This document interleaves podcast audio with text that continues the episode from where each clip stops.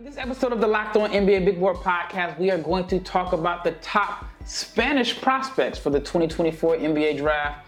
I got my brother James with me again. I thought he did such a good job on the French prospects Appreciate that I had to bring him back for the Spanish prospects.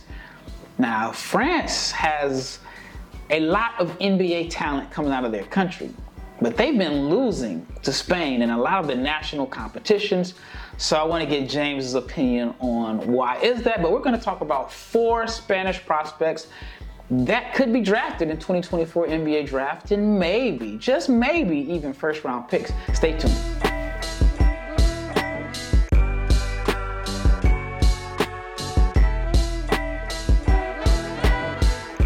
Shout out to each and every person that has made the Locked On NBA Big Board podcast your first listen of the day. I'm your host, Rafael Barlowe, the director of scouting for NBA Big Board.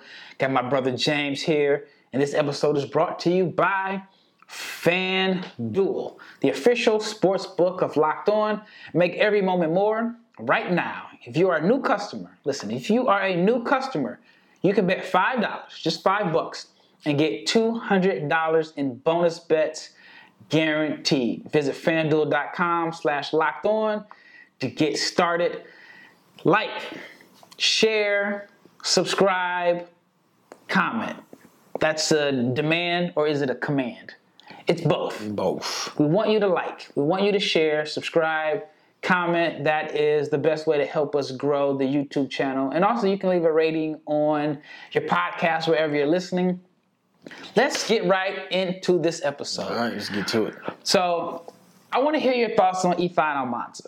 So, I, I'll share mine first. Go ahead. So, I can't deny his resume. And you can make a case and say you can put his resume up against any international prospects as far as on the junior level. And it's going to be hard to find someone that has won three MVPs at the U17s, U18s, U19s. He's won multiple gold medals. I mean, his resume is impressive. And when I watched him play, I wasn't blown away by his NBA fit in a sense. Mm. He is a guy that's very productive, good motor, but sometimes he's hard. I feel like it's hard to put him in a box because he's not a great athlete. He doesn't space the floor. He does a lot of things well. He's not like a great shot blocker, but then you're like, dang, this dude is productive. He knows how to play. He knows how to play. Then I went to watch him play in Las Vegas at when he at when the Ignite had the G League Fall Invitational, and my concern going into that was how is he going to look if he doesn't have really good point guards to set him up and get him those open looks? Because one thing about Spanish prospects or Spain as a country, mm-hmm. they going to produce a point guard that knows how to run the pick and roll. Shout out to Sergio Rodriguez. I mean, he's Sergio Llull is one of my favorites. Rubio. I mean, they they have guys that know how to run an offense and and get their bigs Shout involved. out to Juan Carlos Navarro. The man with the deep floater. Yeah. So with Almansa, I was wondering, like, all right, how is he gonna look in the G League? And then one of the things that Jason Hart did that I thought was genius was he always had him on the floor with Jeremy Pargo. I was about to say Gennaro, but he had him on the floor with Jeremy Pargo, hmm. who's a veteran, who's not, you know, playing for his numbers. He's there to help develop. When Almansa was on the floor with Pargo, he found him. You saw how effective he is on the roll, getting tap outs, extra rebounds. And his game has grown on me. I don't have him in my lottery just yet. I mean, it was just two preseason games. But I see his NBA role. You can't put him into a box as, you know, like your vertical lob threat slash rim protector or floor spacer. He's just a ball player. Okay. So that's my thoughts on All it. right. I want to hear yours. Do you want to hear my notes, or do you want to just get right to the comparison? Just get right. Just, just get. I got a comparison, and I hope your comparison. ain't mine. I've already said mine publicly. What's your comparison? Joakim Noah. Here's why I think he got a little bit of Noah in his game, Okay. and maybe it's a Florida thing. Because last we talked about the French guys, you compared Risacher to Corey Brewer, or, or Florida guys. All right, so Go ahead. I'm here. Noah's game is not visually pleasing. You don't like, as a kid, you don't watch Noah play like at the park like Noah. you know what I mean? Like, I want to play like that. But he rebounded. Okay. He could pass, like the little things, not like creating for others all the time, but just the dribble handoffs into the screens. Okay. Got extra possessions. Could bring the ball up court. Could kind of initiate the offense a little bit in the half court. Well, no, it could. Not a little bit. I mean, I think there was one year, I think 13 14 season. He was really the Bulls' point center. Yeah. And he had some MVP votes. Yeah, year. I think he was top five in MVP voting. Didn't space the floor. Again, wasn't like playing above the rim. Just knew how to play and contributed to winning. And that's what I think Almansa. And that's not a complexion comparison. Mm. I think there, I think there's some similarities in a sense. You just got to throw out the, you know, the boxes that you you, you put bigs in. I, I I I dig it. I dig it. You know who I had him as? Who? Anderson Varejao. I mean, now that's the the one that I hear all the time. That could be a complexion. no, but hear me out. Hear me out. Hear me out. Hear me out. Right? He's got. He's great on the glass. Mm-hmm. Okay. Um, and then just to backtrack, we were talking about the French brothers.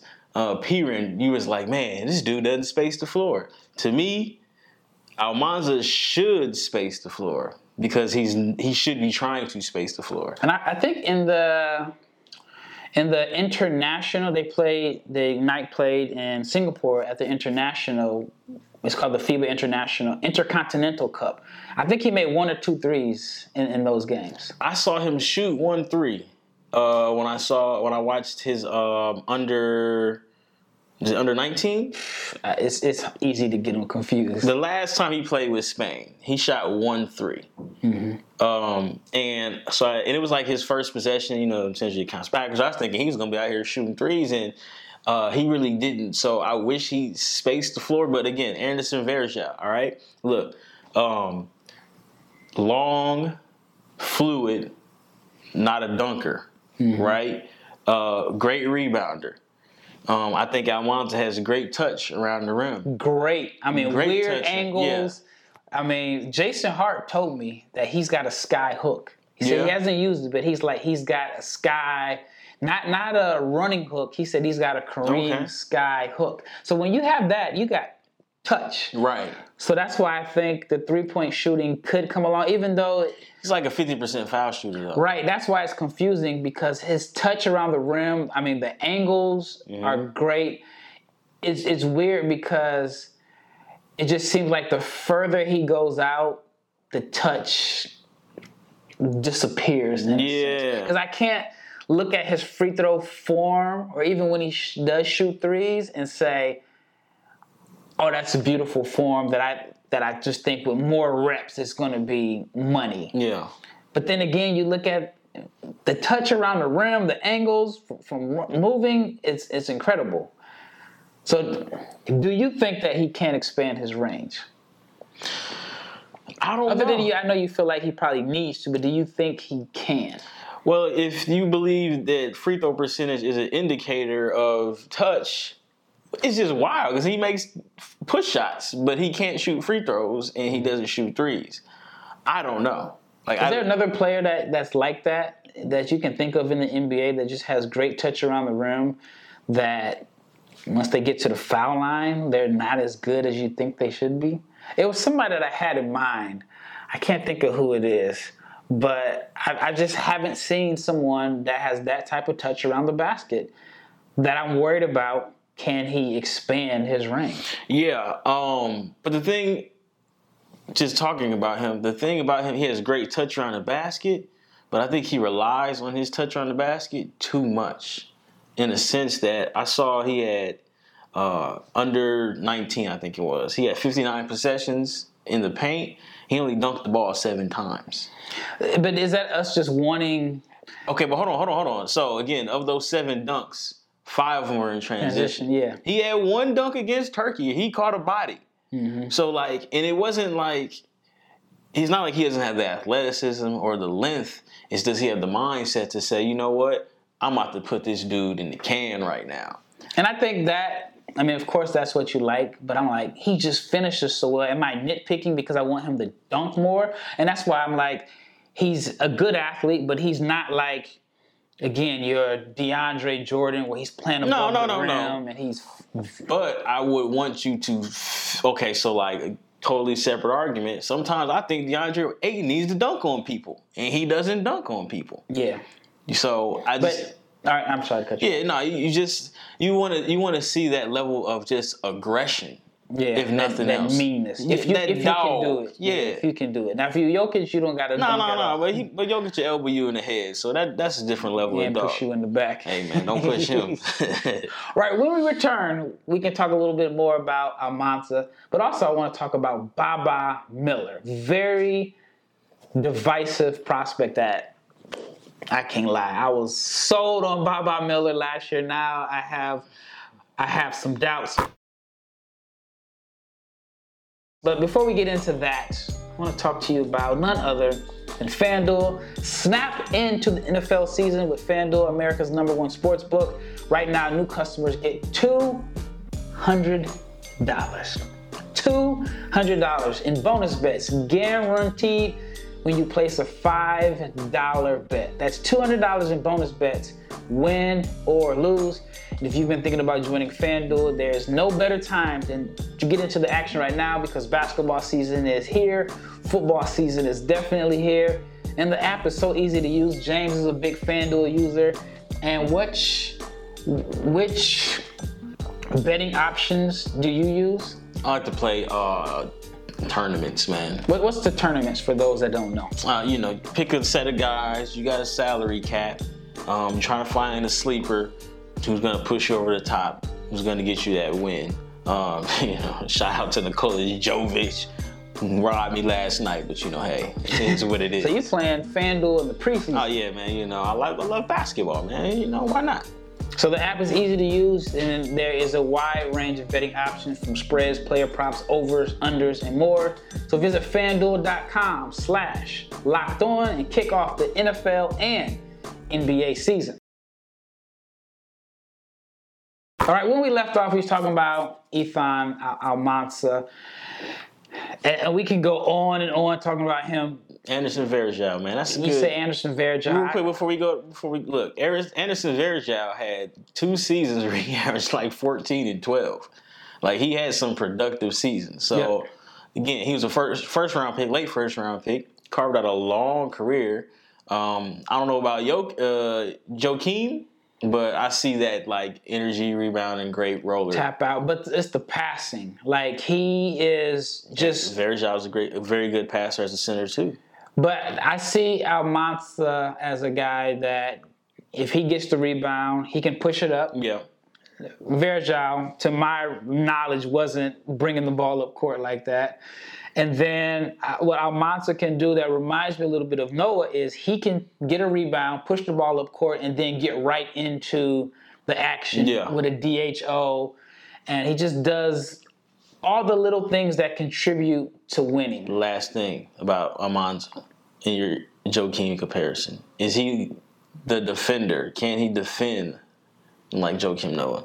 I think he can be one because he has the the motor and the energy to be a good defender. I think the size right now is probably the biggest concern. And when I talked to Jason Hart about him, Jason Hart was like, "Look, he's not going to be 18 forever." And he's like, he's not to be that size once he bulks up and gets stronger. Because I felt like he's not a four or a five, and I just kind of had a hard time figuring out like what to do with him, looking at the production and so on. I, and I think he could be one of the guys when we do this episode called "Don't Overthink It," which we mm-hmm. talked about earlier this week. I think he could be a guy that You just don't overthink. you just don't overthink because he plays, he's productive. I'm looking forward to seeing what he does this season, especially on the non-Pargo minutes. Okay. But he's benefited greatly by playing with really good guards in Spain. All right, let's talk about Baba Miller. Okay. I did a video this summer called is the hype real or something like that? And I was talking about Baba Miller. I was sold on Baba coming into last season. 6'11, 6'10 ish wing skills, was a point guard, had a growth spurt, kept his same fluidity, mobility, some passing skills. Mm-hmm. And then, you know, he was unfairly penalized by the NCAA for 16 games. I think it was like $2,500 or something racks, like three, yeah. three grand, whatever. I mean, they pay. That's all different. and then I thought like he was going to show flashes of. I thought he was going to be productive. Florida State was a bad team. I thought, hey, it's an opportunity for you to come in and maybe help win a couple games. And if you could see my face, if you're listening, I was disappointed. Very disappointed what I saw out of him. Again, I see the flashes and why teams would be intrigued by him because of the size, the length. I'm not a fan of his shooting now because I think the release is so low. But that's my thoughts. I've talked about Baba Miller multiple times. I want to hear your thoughts on Baba Miller. You know, going into this, I didn't know too much about Baba Miller. I heard the name, and I was disappointed, man. like I, he's long, and he's fluid. What else does he do? I think there's potential to be like a switchy defender, and I know you don't like three and D guys. No, well, no I, I, let me let me rephrase that. You don't like. I don't like. I don't like. I don't I'll like you explain it. I don't like you coming into the league as a three and D guy. Now, if you turn into one, like watch this, watch this. Perfect segue. Shout out to Emoni Bates, right? Emoni Bates. It's still early on him too, right? But he went from the next KD to whatever he had going on at Memphis and prior to Memphis, he's like, he had a very good summer league. He's like turned himself into what I think could be a good three and D. Where I've dialed it back. Then it's gonna open up once exactly he gets paid. Exactly. So he's dialed it back to I'm not missing any catch and shoot threes, but when necessary, I can put the ball on the ground and create for myself. That's the kind of three and D I like. Not to just stand in the corner, stand in the corner. You don't like guys that can't attack a close. Exactly. Like and this is on a, a little tangent here. I'm a James Harden fan. I'm a James Harden apologist. And there are some times where I just can't defend some of the, the, the postseason performances. But I feel like when he was with Houston, if they just had one wing that could attack a closeout, I feel like they would have beat Golden State that year. They had so many wings that yeah. they caught the ball, they if they didn't have open shot, they had to get it back to him, or Gerald Green would catch the ball and he would take two dribbles, and then you know if Gerald Green takes that second yeah, dribble, he's launching up. it. Yeah. So anyway, I, I get that. I, I, get exactly what you're saying. And it's funny because I was just listening to the Knuckleheads podcast.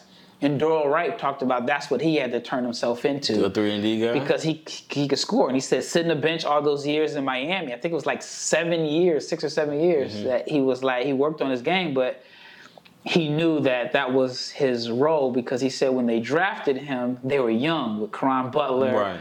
And then he said they traded for Shaq, and then I said, no, we, oh, we got to win. Development to yeah, but let's bring that back to Baba Miller, right? So mm-hmm. Baba Miller looks like a three and D guy. Now at Florida State, I can't recall more than a handful of times of him putting the ball on the ground to attack the closeout. Now maybe they he didn't have to because he couldn't shoot at Florida State. And they're not making him dribble. Mm-hmm. So it's like I don't know what he's good at right now.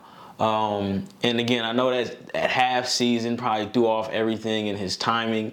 It's just interesting to see like who is he and what will he become. So like watching him under 19, uh, we'll say under 19 mm-hmm. in Spain, um, it was kind of just more of the same thing. You know, I'm I'm here, I'm gonna shoot threes. He did put the ball on the ground a little bit. I saw he caught a bomb late clock and against Argentina, he hit somebody with it between the legs. Like, and again, I'm not telling, I'm not saying guys gotta go be Julian Newman, Pat the Rock, Bone Collector, any of those brothers. But can you create offense for yourself? Is what I'm saying. And I just don't see that from him enough. And then I just, yeah, I don't know what is he. He's long. He's athletic. What else does he do?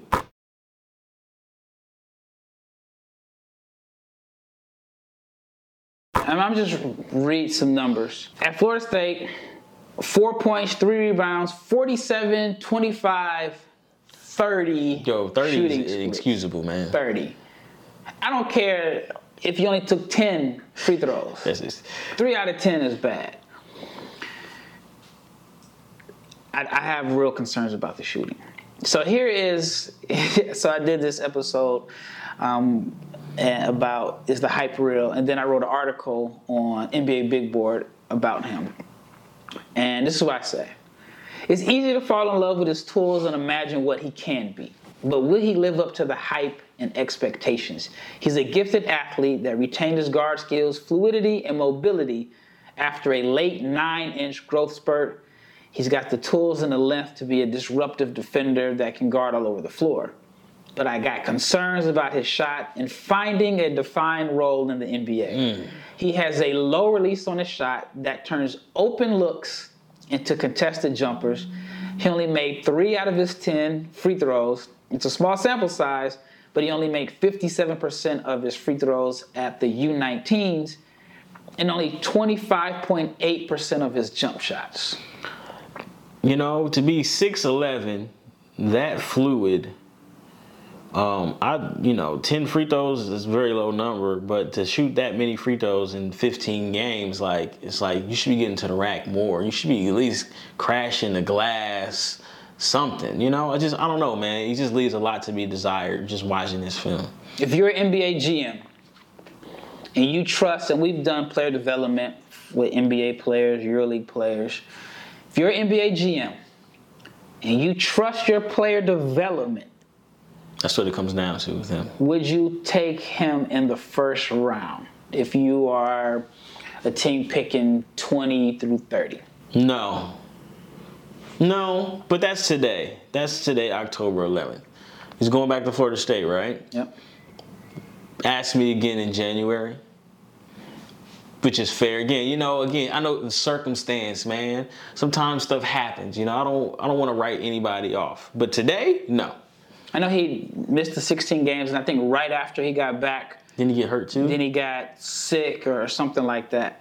So I'm I have some concerns. The shooting is a concern for me because if you can't shoot, I don't care how great of a defender you are, unless he turns himself into Jarred Vanderbilt. Right. But okay, so look, check this out. He couldn't shoot either, I believe. But Scottie Barnes at Florida State showed he was putting the ball on the ground. He was filling the stat sheet. Yeah. You know what I'm saying? So like there's an opportunity for him to to do that at Florida State. So again, today in October, no. January, maybe we'll see. Well, that wraps up this episode. Once again, big shout out to you, the listener, for making the Locked On NBA Big Board podcast your first listen of the day. I am on my way to Spain.